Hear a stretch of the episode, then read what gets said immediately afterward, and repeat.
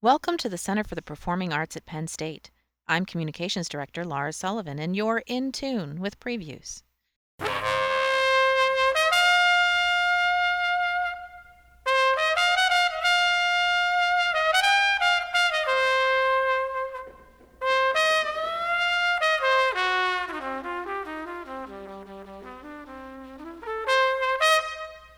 Previews editor John Raffis recently had a conversation with Irvin Mayfield, gifted trumpeter and artistic director of the New Orleans Jazz Orchestra. Mayfield's big band performs February 17th at Penn State in a program called New Orleans Then and Now. Mayfield discusses jazz's place in American culture, what people can expect to hear at the concert, and the impact Hurricane Katrina has had on him, his bandmates, and the city he loves. He also talks about his mentor, Wynton Marsalis. The podcast includes samples of the New Orleans Jazz Orchestra's music making from the band's acclaimed CD, Strange Fruit.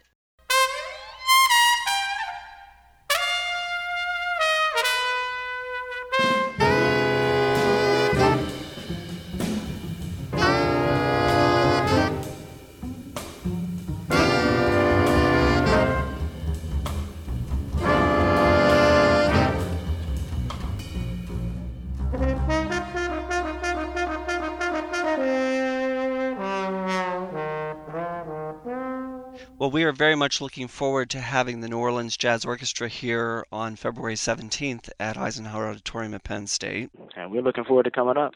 You're going to be performing a program called New Orleans Then and Now. I was uh, reading recently that Mayor Nagin of, of New Orleans, in an article, was referring to jazz as New Orleans' natural resource, and I thought that was a really interesting way to put it. And you are in the business, I guess, in, in a way of, of selling that natural resource. Uh, well, I don't think it's really something that I necessarily sell because it's, it's something that everybody already has ownership on of uh, kind of more what my job is is make people realize the power of it and and and understand it's a tool that can help them. Um, you know, and realize, and the most important aspect of the tool is, you know, understanding more about it. It helps you understand more about yourself. It's it's not just New Orleans' natural resource; it's America's natural resource. I mean, jazz is the manifestation of democracy into music, and uh, the more we kind of get into that, uh, you know, it's one of the greatest American experiences you can have. The program that you're going to be doing sort of traces the evolution of jazz as it as it started in New Orleans, which uh, I think most people realize that's the birthplace of jazz, and how it um, has informed culture there and has moved on to the rest of America and the world. Can you tell me a little bit about what the program involves? Yeah, most of the program really is like a commentary on you know the relationship to jazz through the eyes of New Orleans because jazz has a different function in New Orleans from where it has everywhere else. Uh, you know, because it's one thing to, you know, it was it's like uh, eating uh, spaghetti and drinking Chianti at Penn State, right? yes, there's, then, a, there's uh, a lot of Italian food at Penn State. so it's like eating eating Italian food and drinking Chianti at Penn State, and then all of a sudden you go to Florence, Italy. Now I can tell you that pasta and Italian food and Chianti in Florence, Italy is more significantly different than what it would be uh, than you find anywhere else. Uh, and that's what New Orleans is like. You know, to have jazz in a place that it, it resides and it, where it's originated from, you know, the fumes of it are a lot thicker. Right. Uh, and even the relationship that people have to it. For instance, you know, if you went to a dilapidated school in New Orleans, I'm talking about a school where you would you would say, look, these kids uh, wouldn't be your A students. You know, these are not your top of the line. This is the schools where everything is dilapidated and things are falling apart. You bring in a tuba, which is not a cool instrument, a tuba and a clarinet, and you can start a riot. and I'm being dead serious. I mean, you really would have a hard time, and you could be playing music from the 1920s. That's the power of jazz. That's what, what that, and that's the, that interaction with jazz is what we're trying to show people and try to make them understand because it's our relationship to it that makes it so interesting. Uh, and of course, you know, you are paying respect to all the masters, but more importantly, we're giving jazz from a uh, from the perspective of who we are today because we're not a repertory band you know, we don't play. uh, You know, it's not like when you go see jazz in Lincoln Center where we're playing the Masters, and you know, this is how Ellington did it. And this is, we're basically giving a commentary of this is where we are, and this is who we are. And by doing that, we're also talking about the history of what we have because New Orleans owns the history of jazz. I mean, you know, it's it's, it's a little different.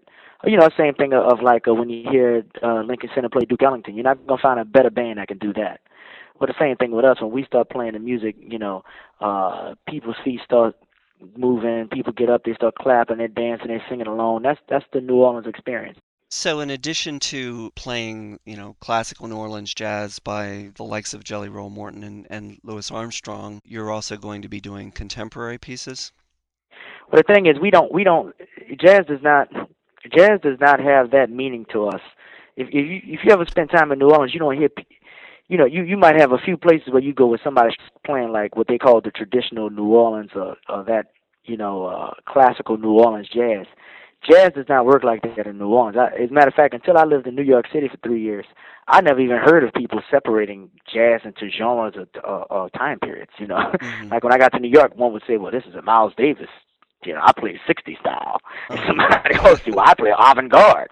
You know, I, I just found that to be so shocking because being down in New Orleans, you know, you just play whatever you were called for. You you just were working, and uh, you know, you come from the concept that all jazz is modern. There's no such thing as modern jazz. Uh, Louis Armstrong was playing the most modern trumpet to date back in 1920. Um, and you can go all the way to Freddie Hubbard or Woody Shaw, and that still will not stand up to the brilliance of his sound and the technical facility of what he was playing with. So if you're a jazz musician in New Orleans, it's more like gumbo. It's it's all working together at the same time, and it, it's not about then and now. exactly, which is what then and now is all about. okay. You know, what I mean, you can go to New Orleans and take take and, and had gumbo 20 years ago, and come back to New Orleans and find that same exact gumbo. And bet it's there. really good. and it and and the, and the great thing about it is that it's always different. Yeah. See, that's what makes it modern. See, the thing about when you if you hear Louis Armstrong play in the 20s and you hear him playing in the late 60s, it's, it's a completely different approach. But at the same time, it's something that's always familiar there. And that's that. That's the paradox that makes America what America is. You know uh, that's that thing that makes jazz so American. It's the paradox of that. Hey, it's a different way every time, but at the same time, we're always trying to get to. We're trying to accomplish the same thing. Mm-hmm. Uh, you have to be an individual. You have to do your own thing. I have to do my own thing, but we got to come together and do this thing as a group, or we fail poorly. And when we do it right, it sounds great. And when we do it bad, it sounds horrible it's probably impossible at this point to talk about jazz in New Orleans without bringing up Hurricane Katrina and, and everything that the people of New Orleans have been through since then. I know that you have worked tirelessly um, before the, the hurricane and since to spread the gospel of, of jazz. How has it changed since since the hurricane?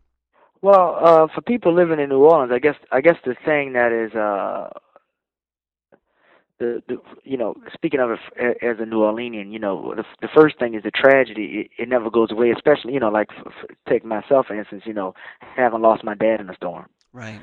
Um. You know it, it's hard to you, you don't really ever get over that. You know what I mean? You don't get past that. Well, it's a, an incredible tragedy, and I, I send all of my uh, sympathy to you. That must have been an incredibly difficult experience.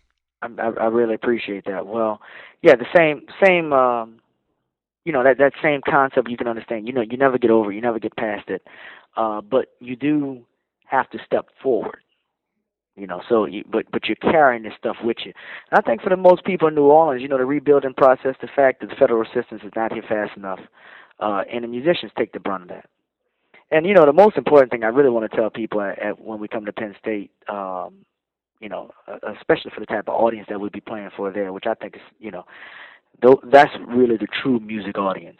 Uh, you know, when you look at the demographic of folks that come out to the type of concert that you guys are going to have coming out, um, you know, I want a lot of people to understand that there.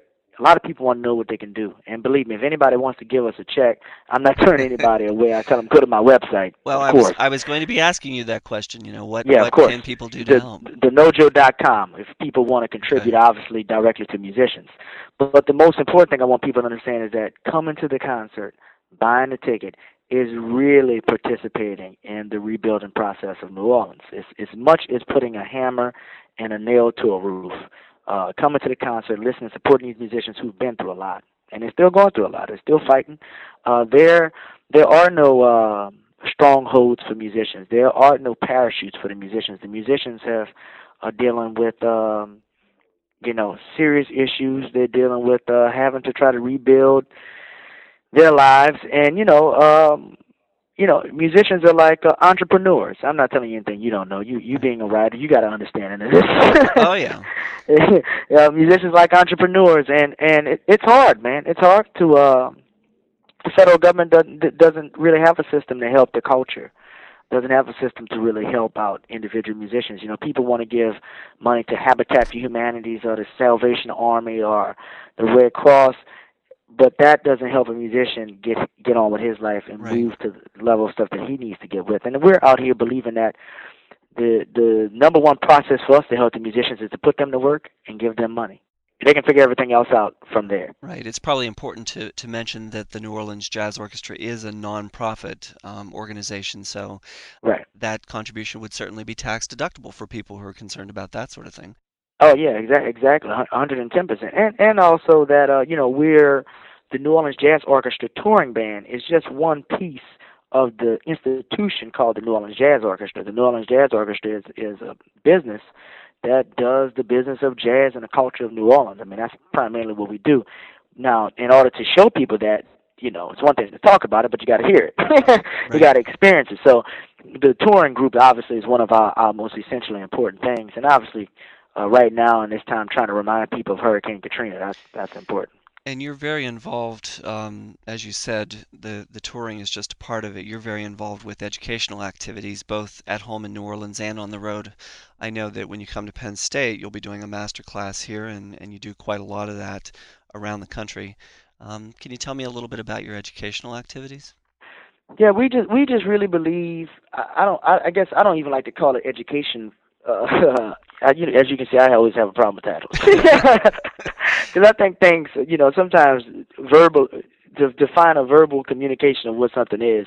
You know, sometimes it's just not the way we can, the best way we can translate it. But you know, basically, we believe that our education programs are about telling people what something is so they can own it.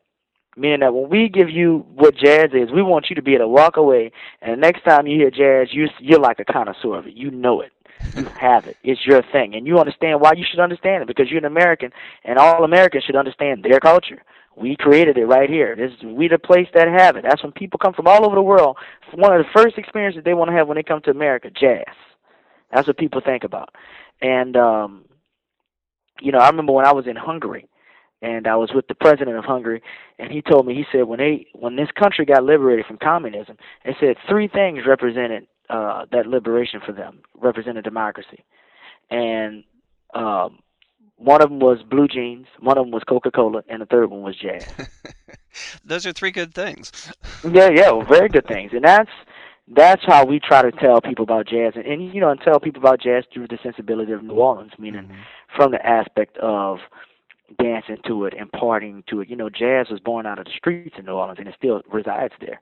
Right. So for us, for us to think of jazz, we don't just think of jazz in one form, like you sit in a club and you listen to it, or a concert hall. We think of it as a street performance. We think of it as a party music, and you know that's the same type of thing we try to bring to our educational uh, workshops. Same thing we try to bring on stage, and and we really believe that our stage performances are very educational also, and that's what we try to aim to do. You're actually based at Tulane University, are you not?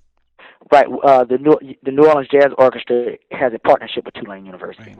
And you used to have uh, an affiliation, and maybe you still do to some extent, with Dillard University in New Orleans. Right. I I was the founder and director of the uh, Institute of Jazz Culture at Dillard University. Now I, I'm primarily working over at Tulane uh, on a collaboration with them. Mhm. Uh, but I still collaborate with Dillard every now and then. But I was just glad to have founded the, the institute. But as you can imagine, uh, I don't have really the time uh, to be to be directing anymore. It was at Dillard University that you um, premiered your work "Strange Fruit," which I must tell you, I've I've listened to um, about five times in the last few days. I'm mesmerized. It is a that it is a brilliant um, piece of music. Yeah, Strange Fruit is basically a commentary on lynching in America. the The piece has a you know such a tremendous amount of humanity to it, and it, it really it's about an hour and 20 minutes long, and it's it's the New Orleans Jazz Orchestra, and there's a there's a narrator who it's it's sort of counterpoint. The narrator tells the story, and then the musicians play off that sort of point Right. counterpoint it.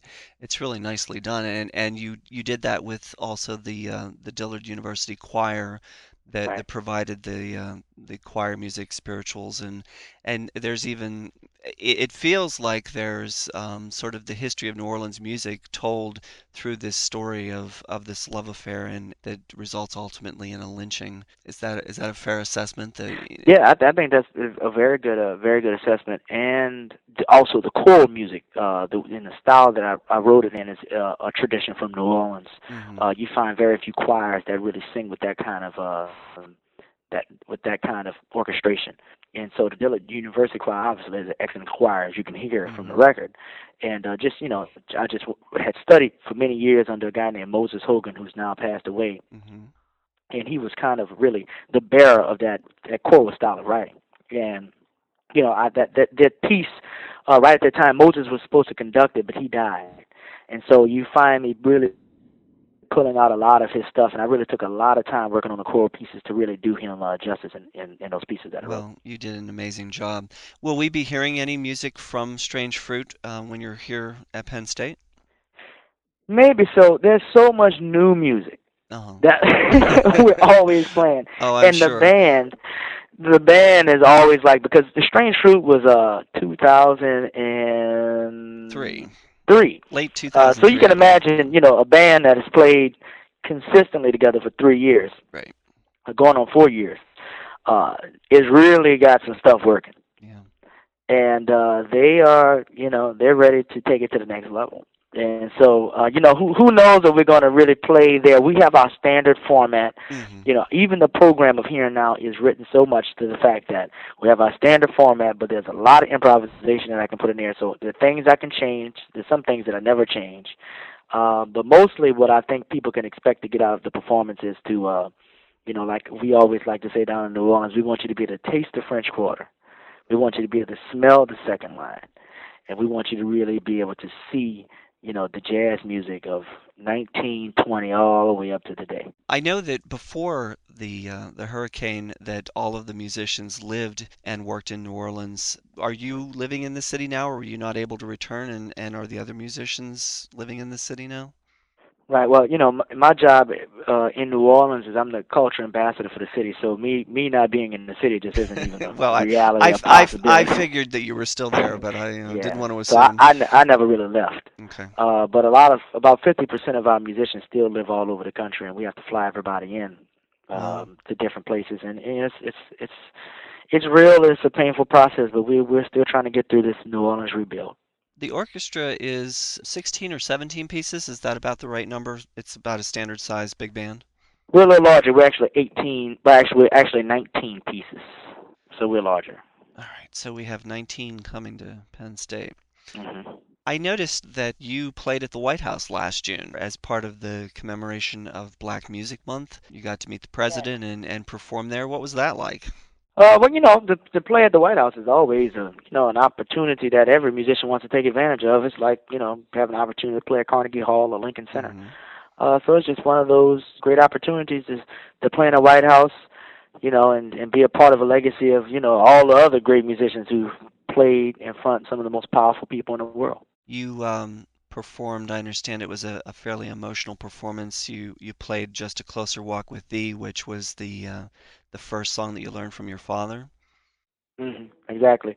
Uh, yeah, my dad taught me that song. Uh, actually, was the first song that I learned how to play in church. My brother and I used to play uh, it uh, together as trumpet duets. Actually, the significance of it is that song is also one of the songs that you play for a jazz funeral. You play it for a jazz funeral, you play it slow, but you also play it for the celebration we call a second line when you leave the funeral. Yeah. And so I just uh, thought it would be appropriate to not play the funeral portion of the song anymore because uh, in New Orleans we kind of have to get past the mourning of it. And, and it, oh, it was a song that got requested all the time Right. And I just decided to retire the song, and I retired it on New Year's Day uh, with the governor and the lieutenant governor and the mayor of New Orleans when we on New Year's Day when we had a we had a celebration uh, at the Superdome to announce the recovery of New Orleans moving back.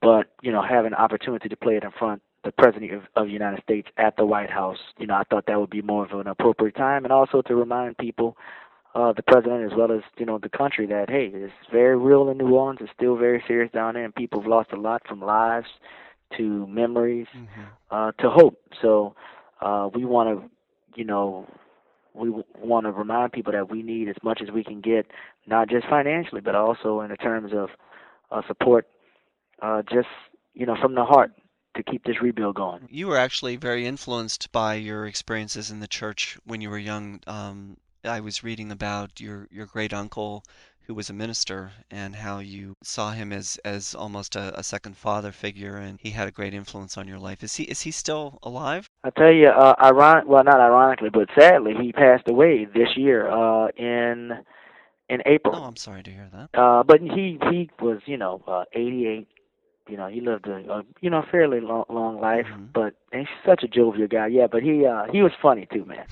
he had a great sense of humor.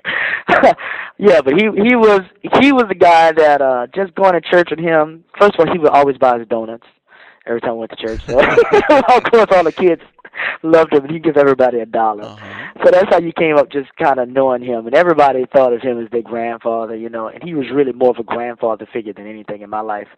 Uh, but in the experience of the church is where I really got my understanding of how music kind of worked, and also, uh, you know, to be in a church and learning all these old uh, traditional spirituals and gospel songs would be the same songs that I would learn to play in the jazz band. Right. So I would play with the brass band when I was 12, and we play these second lines in parades and funerals, and we're playing the same songs that we're singing in church on Sunday. And so that, that gave me uh, kind of context and a foundation of understanding, uh, you know, a little bit more about jazz and as you can see, you know, when you when you talk about jazz in this context, it means a little more than when you just go to a club and you hear a guy playing with a trio. You started playing trumpet when you were nine, is that right? I did. Started playing when I was nine. You've done an incredible amount. Uh, I, w- I was reading that by the time you were 25, you had already released five albums, and now I think you're up to 10 or 11. That's quite a uh, quite an accomplishment for a young man. Well, you know, I I just been fortunate to uh, to be in a great city and have a whole bunch of great mentors, and you know, from even looking back somewhat, I guess, getting close to a decade of really uh, releasing my first record and being out here and having experience of living with Wynton Marsalis 10 years ago mm-hmm. for three years at Lincoln Center. Uh, you know, having experience of, you know, knowing Terence Blanchard and having lessons with him and from Nicholas Payton to my high school teachers to the guys at the Philharmonic who I studied with to just being in New Orleans and knowing what gumbo is and being able to travel the world and, you know, getting opportunities to do commissions with Gordon Parks. I mean, generally, I have to say uh, I've just been really appreciative and uh, I have a serious amount of gratitude for the amount of opportunities I've been given. And and my work really, uh, if it seems like it's accomplishing a lot, it's not so much that. It's just much I try to approach uh, every situation with that kind of gratitude because I know I don't have to have these opportunities, and I really appreciate them. I would think, given the role that you've taken on and that you do so well of being um, sort of an ambassador for jazz and for New Orleans and, and being a world class trumpeter and, and working on all of the enrichment programs that you do, that you must be compared fairly often to Wynton Marsalis. Do, do you consider him a role model? And is that is that a comparison that you enjoy? Well, I think um, the first thing is Wynton, Wynton is my mentor. Um, I probably have been more affected single handedly by him more so than any other individual. That doesn't mean I haven't, you know, have many other mentors, which I do. As far as my career goes and and things that I've done, he's had more of a effect on me because I, I lived with him for three years. Right. So you know, obviously, he plays a significant role. Uh, I think it is a great compliment for me to be compared to Wynton Marsalis, and I think it's a great disservice to him because uh, he's a man who truly stands uh, in his own light. Uh, you know, he has done a lot for America, and I think he's a unrecognized uh, hero. I would probably say also a um, you know, really un- under recognized artist for what he's accomplished and what he's done. Uh, he's he's a great individual, and you know, he's also like a a brother, a, a father, and a friend to me also. I certainly would agree with you that he is perhaps underappreciated by the larger um, American community, but I've had the pleasure of getting to spend some time with him and talk with him and hear him in concert a number of times here at Penn State. And, and you're right, he's an extraordinary individual. And I think you're probably being very modest uh, about uh, how you uh, are, are not quite of that. I can I can hear um, I can hear him in your voice and in your enthusiasm, and that's that's an incredible gift. And and um, that's that's a, a marvelous thing. So. Well, it's it's a, it's a compliment. I, the only thing I would have to say more about Wynton is that for all of his greatness in being an American and his music, his chess game stands a lot to beat. Not to be desired. I'll have to keep that in mind. Chess game. If if he could find a little more time to practice his chess game, he'd be okay. The next the next time he comes to play here, I'll have to challenge him to a game of chess. But I, I'm sure you must. And look, not only do you have to challenge him to a game of chess, ask him why does he run from me? why is he afraid to face me on this chessboard? He needs to. You know, that's just. He needs to face up to his fear Uh-huh. and and take it like a man. That's what I think you should need to let him know. That was direct quote from Irvin Oh, Mayfield. that's- that stop running. I will meet him anywhere. Hey, I'll meet him at Penn State for a chess game if you want to do that. I really appreciate you taking the time. Um, I, am sure I could talk to you for hours on end, but uh, you're a busy man, and I really appreciate it. I'm very much looking forward to you being here in February, and we'll all be thinking about you and the other folks in New Orleans this year. Well, I appreciate it, man. Hopefully, uh, when we get up there, to be a little warmer. If not, hot chocolate's on you. Okay. You take good All right, care. my brother. Tickets are on sale now for the New Orleans Jazz Orchestra performing Saturday, February 17th at 8 p.m. in Eisenhower Auditorium. Purchase online at www.cpa.psu.edu or phone 1 800 ARTS TIX. For the Center for the Performing Arts, I'm Laura Sullivan.